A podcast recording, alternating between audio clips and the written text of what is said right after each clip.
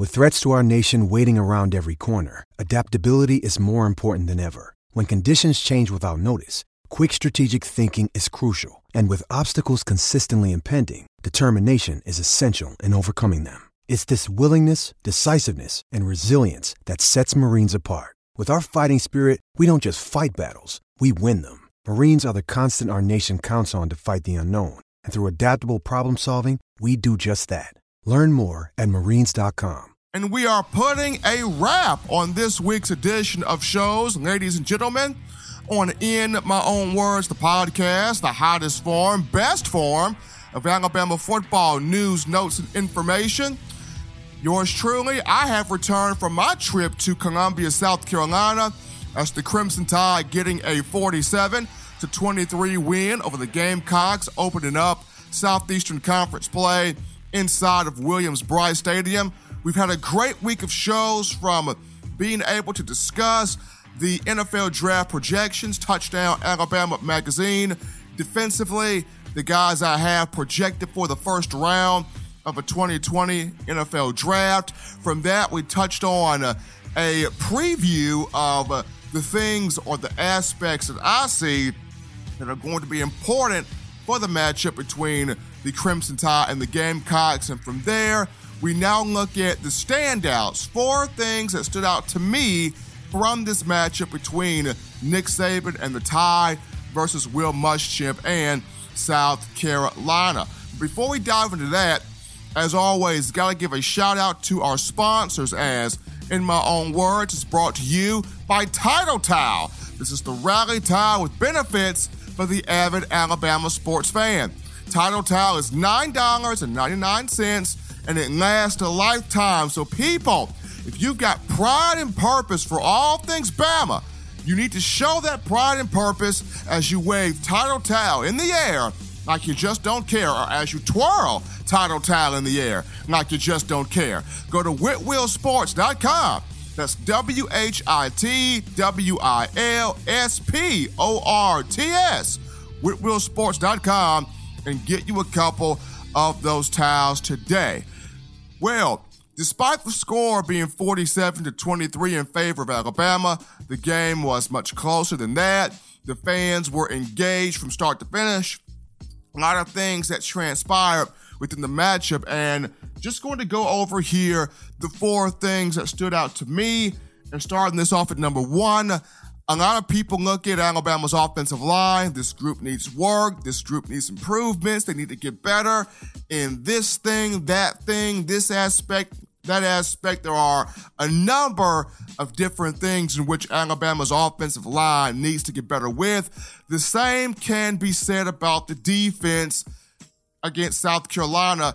Tip your cap off to the Gamecocks. They used a lot of tempo, quick passes, inside runs checks to different calls, just a lot of things that kept Alabama's defense off balance, out of rhythm, and kept its true freshman quarterback Ryan Hilinski in sync and on schedule. But starting things off with the offensive line, the run blocking needs to continue to be a factor. You got to get that established. I mean, Nick Saban very proud about the pass protection, despite the fact that Tua Tagovailoa was sacked twice.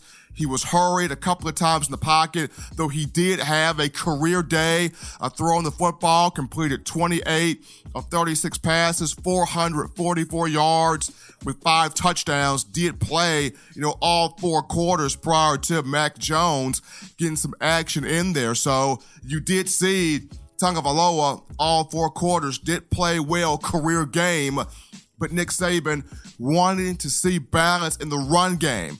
Alabama just 76 yards rushing on 25 carries, averaged three yards a carry. The only touchdown came from Mac Jones on a, on a quarterback sneak. And I remember in his post game press conference, Saban talked about how in the RPO scheme, uh, a lot of the calls initially were runs. South Carolina played a lot of cover six. They had six to seven guys in the box.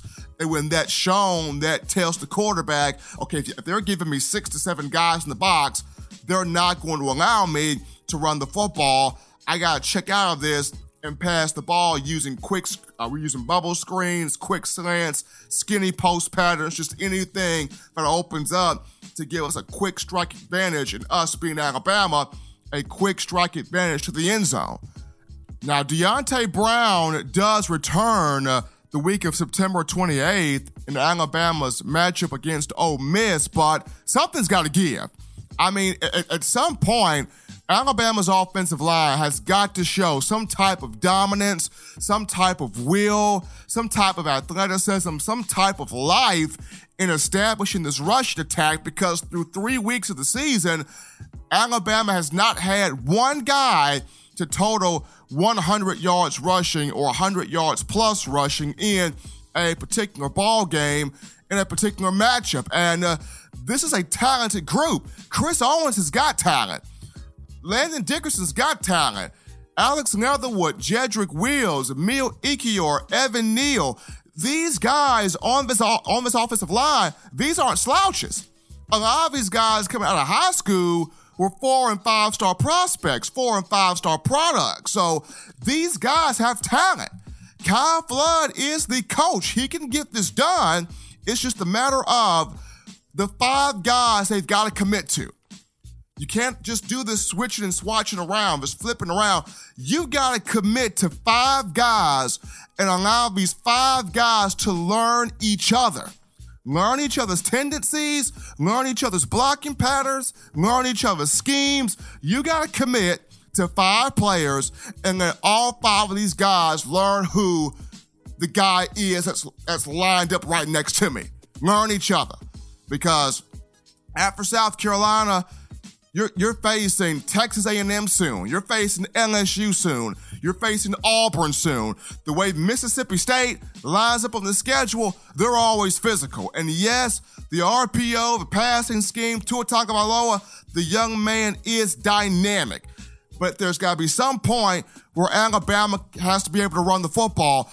There's got to be some type of balance. You got to commit to having some type of balance at some point.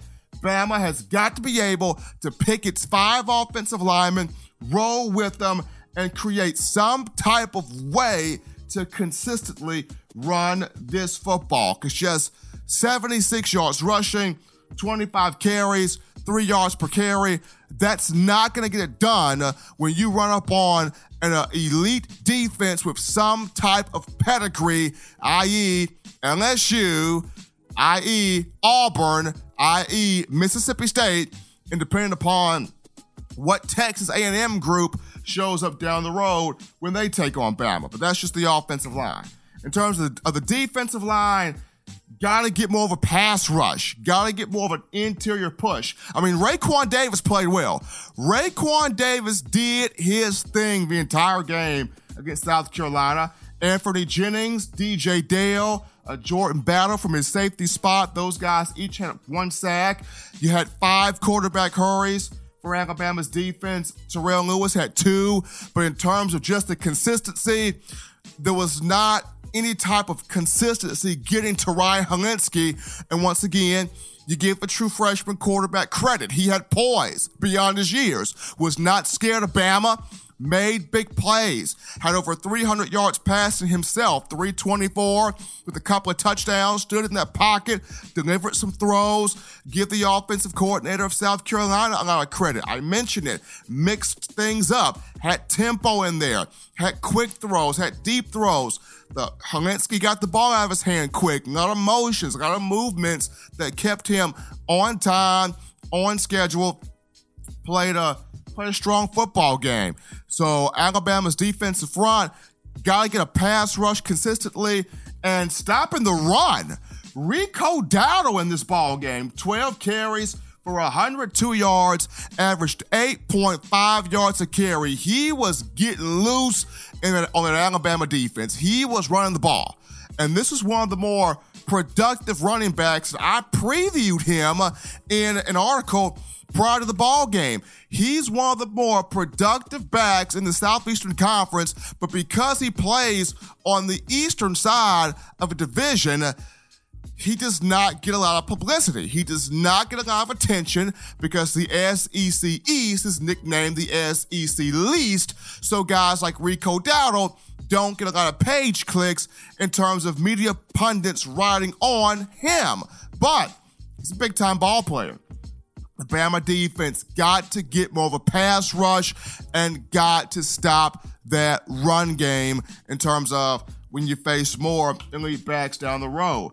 Now, of course, there was an injury in the matchup. LaBryan Ray, uh, the junior defensive end at 6'5, 294 pounds, did not finish the game, had a foot issue, and it was the same foot according to Saban, that he had to have surgery on during the summer prior to fall camp. He is expected to miss some time. Now, there are reports and rumors swirling out there that this could be potentially season ending for Ray. Hopefully, that's not the case.